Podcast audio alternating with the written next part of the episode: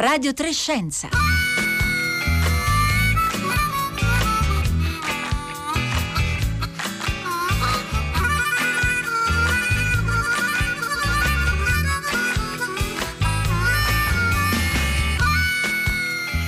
Le 11 e 31 minuti in questo istante un buongiorno a tutti da Elisabetta Tola, ben ritrovati a Radio Trescenza, un saluto anche a tutte le ascoltatrici, gli ascoltatori che ci seguono in streaming o ascoltando i nostri podcast attraverso la app Rai Play Radio. Oggi è giovedì 24 settembre e domani apre a Padova il CICAP Fest Extra 2020, la terza edizione del CICAP Fest, quest'anno in una digital edition molto particolare, ne parleremo oggi qui a Radio Trescenza. Abbiamo scelto di concentrarci su un particolare evento, un dialogo dal titolo Cadaveri in vetrina, dalle reliquie alla patologia, la storia dell'esposizione del corpo umano. E allora scopriremo insieme che la storia dell'esposizione del corpo umano, di cadaveri interi o di parti del nostro corpo nei eh, musei o in mostre itineranti è molto lunga e ci chiediamo chiediamo se eh, voi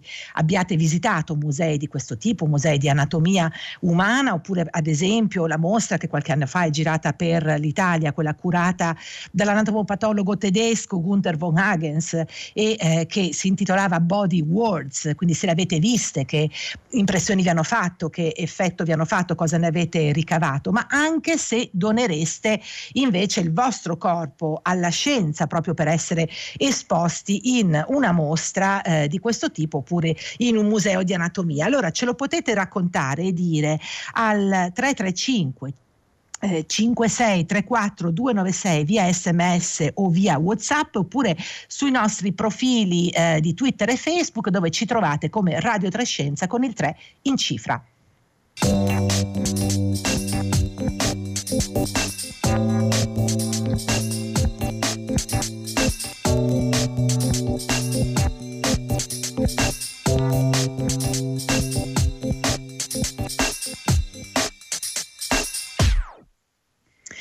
allora buongiorno a Daniela Ovadia, giornalista scientifica, coordinatrice scientifica di questa edizione del CICAP Fest. Buongiorno. Buongiorno, buongiorno. Grazie per essere qui con noi. Allora, eh, parleremo oggi, anche nel corso di questa puntata, daremo qualche eh, elemento in più su questo festival particolare. Daniela Ovadia, ma eh, diciamo subito in che formato va eh, quest'anno, diciamo così, in onda il CICAP Fest?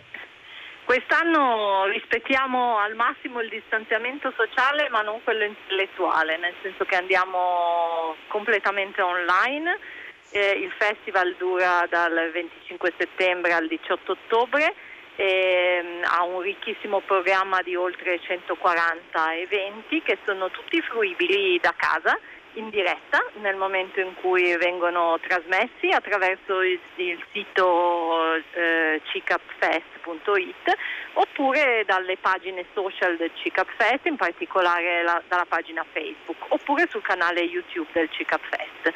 Eh, però saranno anche disponibili in differita, nel senso che una volta che gli eventi saranno stati trasmessi nell'orario previsto dal programma, saranno poi, dateci il tempo di elaborare il filmato e caricarlo, saranno poi caricati sul canale YouTube, quindi se qualcuno non può vedere un evento in diretta potrà fruirne nei giorni successivi. Nei giorni successivi. Allora, lo ricordiamo, il CICAP il Comitato Italiano Controllo Affermazioni sulle Pseudoscienze, questo festival è giunto appunto alla terza edizione, quest'anno si è trovato ad affrontare anche un po' questa transizione eh, alla luce proprio di una, di una certa innovazione eh, che però insomma eh, si propone, come diceva Daniela Ovadia, attraverso diversi canali. Allora ci siamo un po' concentrati eh, all'interno di un ricchissimo programma su questo evento, Daniela Ovadia, che hai organizzato in, eh, in prima persona, che moderi eh, con Raffaele De Caro e Francesco De Celia, che è appunto Cadaveri in vetrina. Allora, eh, lo dicevo, il sottotitolo dalle reliquie alla patologia, la storia dell'esposizione del corpo umano, da dove nasce l'ispirazione per organizzare questo dialogo?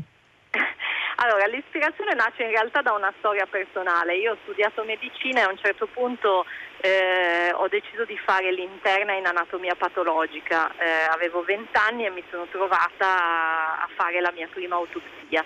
E, mh, ho scoperto come l'anatomia eh, patologica, la dissezione dei cadaveri eh, fosse qualcosa di essenziale per capire come funziona un corpo umano per, e anche per capire come funzionano le malattie. Da allora ho cambiato mestiere, appunto facevo la giornalista scientifica, ma mi è rimasta questa curiosità eh, per l'esposizione dei cadaveri che eh, è tanto che eh, ho sviluppato una specie di attenzione selettiva e ho scoperto che praticamente dovunque io vada, musei della scienza, eh, chiese, eh, eventi, diciamo spessissimo io trovo resti umani, pezzi di cadaveri in un certo senso o comunque resti umani esposti.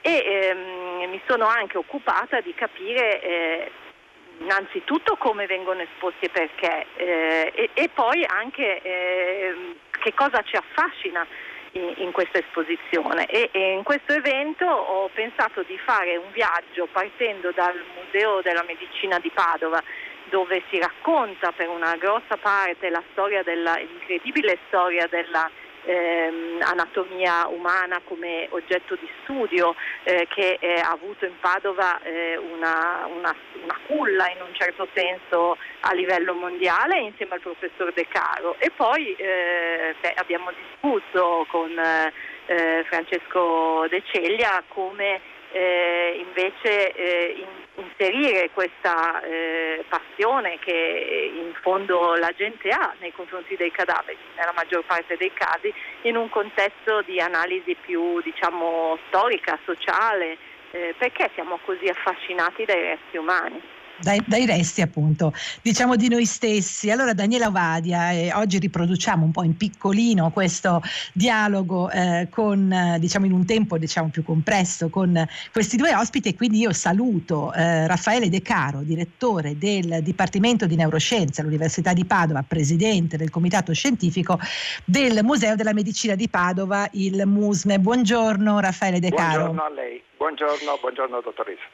Allora, come Daniela Ovadia ci diceva eh, un attimo fa, eh, uno degli elementi affascinanti e delle domande che, che ovviamente eh, abbiamo rispetto alla eh, costituzione di un museo di anatomia di questo tipo è proprio il problema pratico di come, come si fa a conservare eh, parti anatomiche, corpi interi e a renderli poi eh, adatti a un'esposizione che naturalmente ha a che fare anche con, con un eh, arco temporale non necessariamente molto breve. Raffaele De Caro, sappiamo dalla storia, forse noi siamo molto affascinati appunto nel, nell'arco della storia, ma oggi quali sono i problemi pratici che, che si devono affrontare?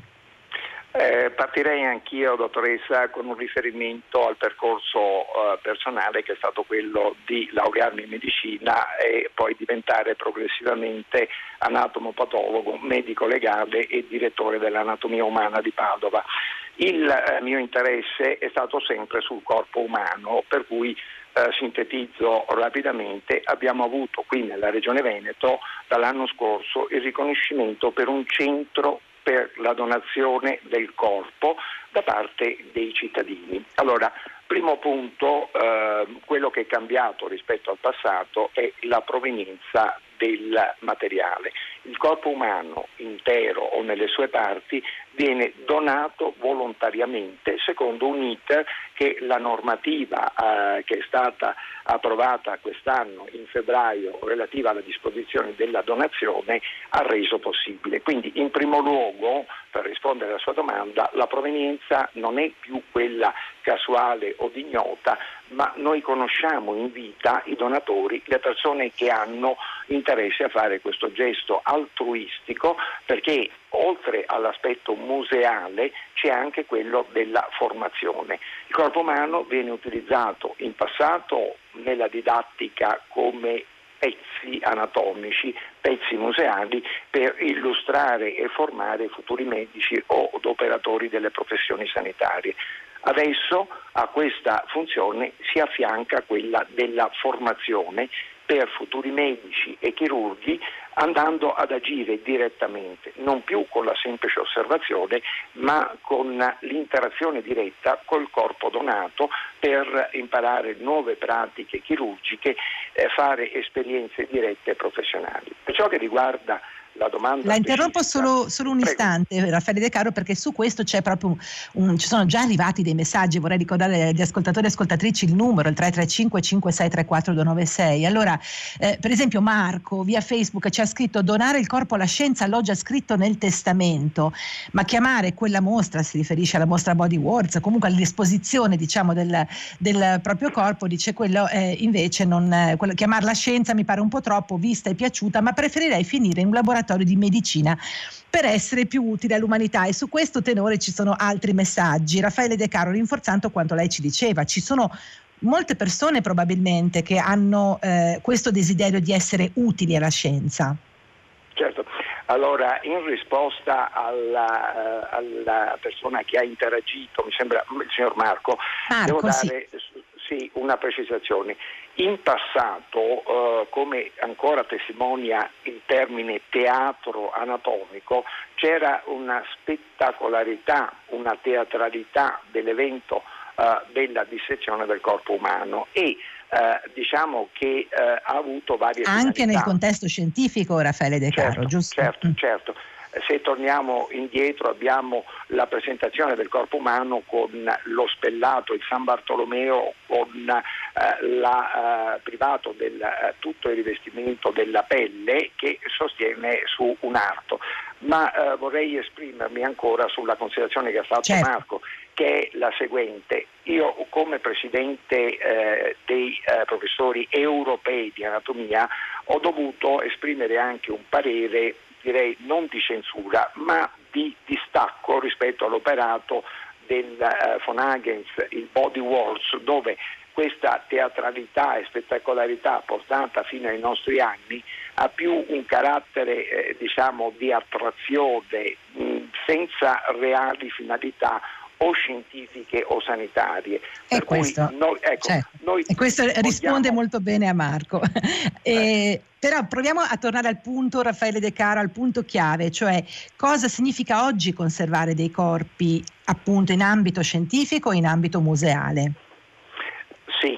La conservazione ha la finalità di eh, ottenere quel reperto che è didatticamente incisivo e di permettere quindi ai futuri medici di fare un'esperienza diretta di osservazione, ma aggiungerei però che i corpi che noi abbiamo nel centro di donazione del corpo a Padova, che eh, ha 50 celle frigo per ricevere poi questi cittadini che vogliono o queste eh, persone che vogliono donare il corpo non ha una finalità soltanto museale dell'acquisizione del pezzo, ma anche dell'esperienza diretta della dissezione guidata da uh, chirurghi esperti o da anatomisti eh, esperti.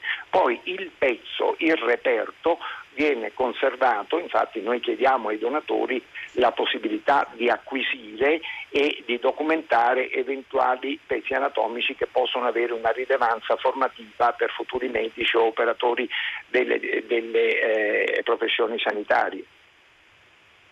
E quindi diciamo... Ah, prego, prego. La modalità sì. di conservazione da quella storica che era una forma di essiccazione del materiale anatomico, poi c'è stata la conservazione umida nei musei nei quali ci sono contenitori con liquidi di conservazione tra i quali in passato usata la formalina che adesso si cerca di non più usare, ma anche la, eh, il trattamento noi lo facciamo di eh, lo stesso introdotto da von Hagens di un laboratorio di plastinazione, cioè esporre il pezzo anatomico a una disidratazione e a uno sgrassamento con acetone e a una sua impregnazione con resine, dal silicone alle resine possibiche, alle resine poliestere, in maniera che questi pezzi anatomici divenuti secchi possono essere gestiti a mano nuda dalla, uh, da chi va uh, a fare l'esperienza del museo. Tenere presente che il museo, il MUSMI, il Museo di Storia e Medicina di Padova, è aperto e si pone nei confronti delle diverse eh, fasce di età, andando dall'esperto di materia al eh, ragazzo del, che può toccare con mano il pezzo anatomico sotto la guida dei suoi insegnanti. Allora, noi ringraziamo Raffaele De Caro, direttore, Grazie lo ricordo, del, del, Dipartimento di Neuroscienze all'Università di Padova e presidente del Comitato Scientifico del Museo della Medicina di Padova, il MUSM, ci ha anche aperto un po' lo scenario, eh, torno a Daniela Ovadia, lo scenario attuale, cioè delle novità in questo campo per esempio appunto un, un iter che rende eh, più semplice, forse in certo senso anche più tracciabile, Daniela, proprio la, la donazione del proprio corpo per finalità scientifiche. È così? È così e questo nasce anche proprio, eh, direi, eh, da, da, una serie di, di, di, questioni sociali che sono nate intorno agli anni 90 del secolo scorso, proprio riguardanti le mostre sulla plastinazione, ma anche alcuni casi specifici in cui eh, venivano esposti, per esempio in musei di antropologia, dallo Smithsonian di Washington al Musée de l'Homme di Parigi, dei resti di ehm, persone che, eh, per esempio, allo Smithsonian i nativi americani, eh, al Musée de l'Homme di Parigi i resti eh, di una schiava che eh, fu portata a Parigi all'inizio dell'Ottocento ed esposta nelle fiere e poi, i cui resti umani poi finirono al Musée de l'Homme. Ecco, ci fu una specie di rivolta, diciamo così, da parte delle popolazioni di origine di queste persone oppure da parte del pubblico nel caso eh, delle mostre sulla plastinazione perché si vedeva in questo, in questo tipo di esposizione una perdita di rispetto eh, per l'essere umano. Quindi da allora eh, c'è stato un dibattito pubblico anche a livello dei musei su come si devono esporre i resti umani, con quali sensibilità, con quali rispetto, con quali norme si può donare il proprio corpo. Per esempio le mostre sulla plastinazione sono molto contestate perché non sempre permettono il tracciamento della donazione del cadavere, eh, per cui eh, spesso eh, sono state accusate a, a, diciamo in modo corretto perché effettivamente è così di esporre cadaveri di provenienza incerta, qualcuno ha supposto anche di condannati a morte eh, cinesi, eh, c'è un'indagine giornalistica che è stata portata avanti e che ha ritracciato queste provenienze che non sono considerate. Ecco, quindi diciamo il, il tema veramente, eh, o meglio, l'argomento si, eh, si, può ramificare su tanti, tanti temi. Io eh, saluterei anche il nostro eh, ospite eh, in attesa telefonica che è Francesco Paolo De Ceglia, storico della scienza all'Università di, Basi, di Bari. Scusate. Buongiorno Francesco De Ceglia. Buongiorno a lei e ai radioascoltatori. E allora, eh, prima di fare una domanda a Francesco De Ceglia, farei ascoltare eh, sia lui che a Daniela Ovadia un po' di messaggi eh, che arrivano dagli ascoltatori. Siete in molti a scrivere, quindi non riusciremo a leggerli tutti, ma come sapete vengono pubblicati sul sito Rai Play Radio e molti nostri ascoltatori ci dicono sì, io donerei il mio corpo eh, alla scienza. Non, non, tutti concordano con l'idea invece di essere esposti. E, mh, qualcuno dice, come Germania, settimana anni fa al Museo delle Scienze di Trieste era esposto un neonato, io ne sono rimasta sconvolta, non so poi se in seguito è stato tolto. C'è chi ci dice eh, non sono per nulla affascinata dai resti umani, non donerei il mio corpo per un'esposizione e questa è Silvia, poi invece c'è chi ci dice esporrei il mio corpo e la mia morte perché invece considero solo un contenitore eh, senza importanza, l'essenza del mio corpo, eh, del mio essere non è il corpo e questa è assunta. Ci sono eh, vari ascoltatori che ci segnalano luoghi dove hanno visto eh, resti esposti, per esempio la visita a Lodi di Roberto Buffa alle stanze del Gorini, c'è anche chi eh, scherza e ci dice neanche morto, potrei eh, eh, considerare l'ipotesi appunto della, della mia donazione. E eh, c'è anche chi ci dice se mi paga bene in anticipo firmo subito. Quindi Francesco De Celia c'è anche un certo senso eh, dell'umorismo tra qualche ascoltatore e ascoltatore ascoltatrice. Il fatto però è che veramente l'esposizione eh, di cadaveri o di parti anatomiche è un fatto che risale, diciamo in qualche modo ripercorre un po' tutta la nostra storia, con tecniche senz'altro molto diverse, ma la fascinazione che abbiamo avuto nei confronti dell'esposizione, diciamo di noi stessi e dello studio di noi stessi, va molto indietro nel tempo. Eh, sicuramente sì, allora noi non siamo forse molto abituati a guardare corpi morti perché nel Novecento eh, è venuta fuori quella che noi chiamiamo la pornografia della morte, cioè parlare di morte è diventato spiacevole, la morte è stata rimossa e quindi sono stati rimossi i corpi morti dalla società. In epoche precedenti eh, c'era una dimestichezza maggiore con i corpi morti, basti pensare al grande periodo delle reliquie cristiane che inizia grosso modo dal IV secolo e va avanti fino a tempi a me vicinissimi. Ebbene, secondo me proprio questo discorso delle reliquie si sposa con eh, la plastinazione, con l'esposizione eh, del corpo umano a fini genericamente scientifici, perché eh, ad esempio uno studioso inglese eh, molto importante nella storia del cristianesimo antico dice perché le reliquie nei primi secoli del cristianesimo avevano così tanta importanza? In fondo erano pezzetti d'osso, cose inutili. Perché gli uomini del tempo pensavano che in quelle reliquie in qualche modo continuasse ad albergare quella che loro chiamavano la presenza, cioè la presenza del soggetto che era come concentrata in quei resti umani e la potenza, cioè la potenza e la sua capacità di agire. Ebbene, mutatis mutandis, io ritengo che in queste eh, esposizioni di corpi morti noi andiamo ad avere non tanto un'esperienza scientifica, e se un'esperienza scientifica lo è abbastanza circense, colorata, eh, non particolarmente fondante, ma andiamo ad avere un contatto quasi con la morte stessa, con, con, la storia di quei personaggi, di cui sentiamo la presenza e la potenza. Eh, è come quando la differenza, quando si ascolta della musica del nostro cantante preferito um, in, in, internet o su un CD, oppure si va al suo concerto. Talvolta quando si va al concerto eh, noi abbiamo una qualità del suono di gran lunga inferiore rispetto a, a quando ascoltiamo in internet eh, un brano del nostro cantante preferito, però in quel caso il cantante è lì e io sto avendo quasi un rapporto mistico con quel cantante.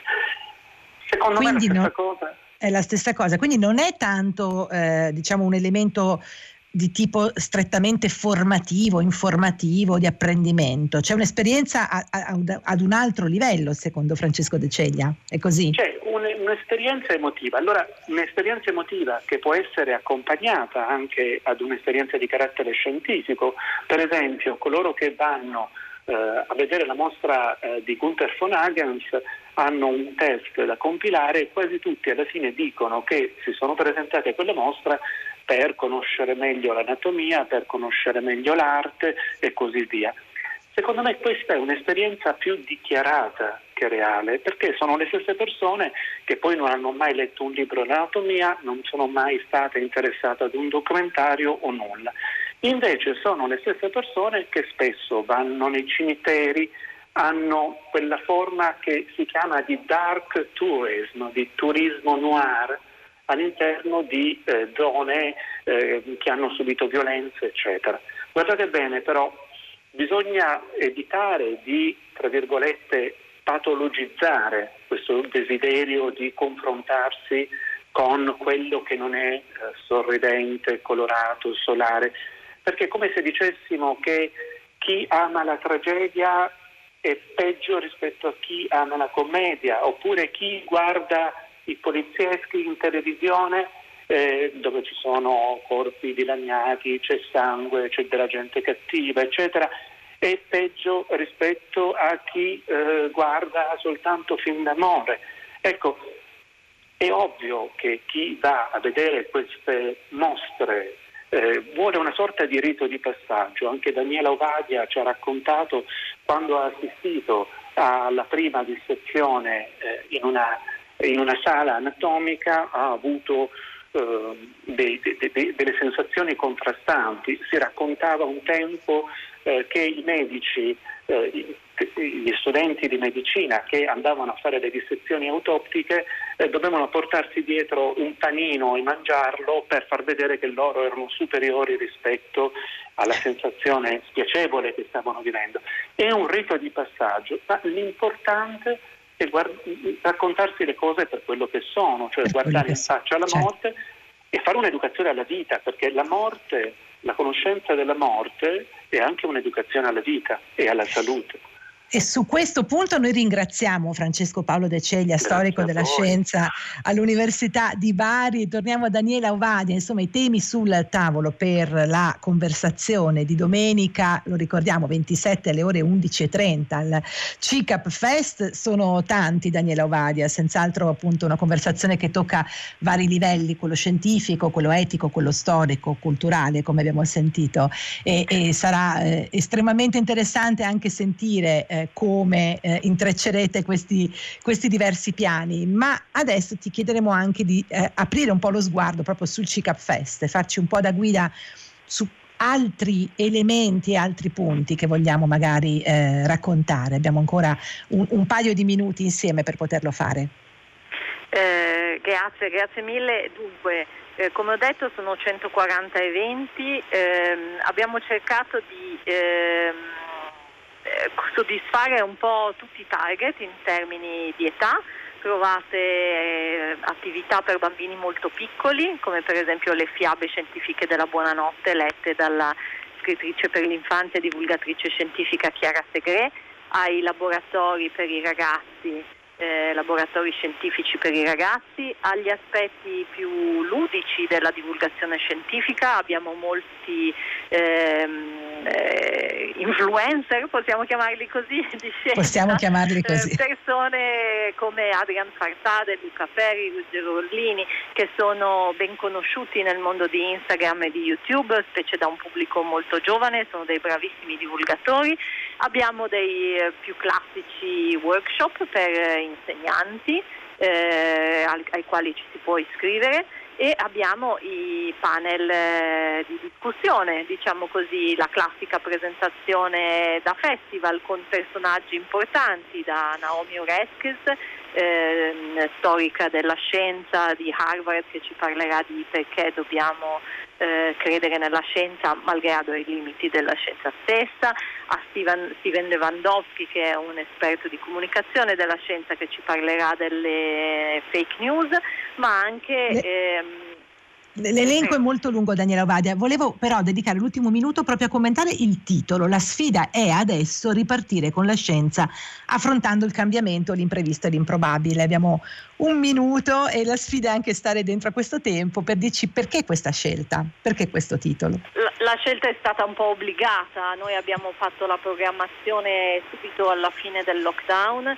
e ci siamo chiesti che cosa potevamo imparare dall'esperienza che avevamo avuto e che cosa potevamo trovare nella conoscenza scientifica che ci aiutasse a superare anche quel senso di panico e di paura e di incertezza eh, che abbiamo provato tutti. Eh, però abbiamo deciso di farlo non parlando direttamente del Covid, ma parlando di, eh, se non in alcuni incontri eh, specifici, ma eh, il tema importante è cosa possiamo imparare da quello che abbiamo eh, studiato nelle diverse discipline scientifiche, ma non solo, perché io ci ho tenuto tantissimo a inserire anche le, le humanities, eh, cioè le, le, dire, un approccio più culturale alla scienza, più a tutto tondo, abbiamo storici e letterati anche tra i nostri invitati, perché secondo me noi dobbiamo andare a cercare eh, in quello che abbiamo già studiato, in quello che abbiamo già eh, sviluppato le risposte per il futuro e cercare di capire come possiamo eh. usarle. E su questo punto, cioè la ricerca, appunto, vi rimando alla ricerca di queste risposte e di questi possibili utilizzi anche della scienza per capire anche il momento presente, vi rimando al programma del CICAP Fest Extra 2020 che apre appunto domani. Ringraziamo Daniela Ovadia, giornalista scientifica e coordinatrice scientifica del CICAP Fest. Noi siamo giunti alla, punt- alla fine di questa puntata di Radio Trescenza. Vi salutano assieme a me Rossella Panarese, Marco Motta, Francesca Buoninconti, Roberta Fulci Fulci, Gina Collauto e eh, ora il microfono passa al concerto del mattino da Elisabetta Tola. Una buona giornata a tutti.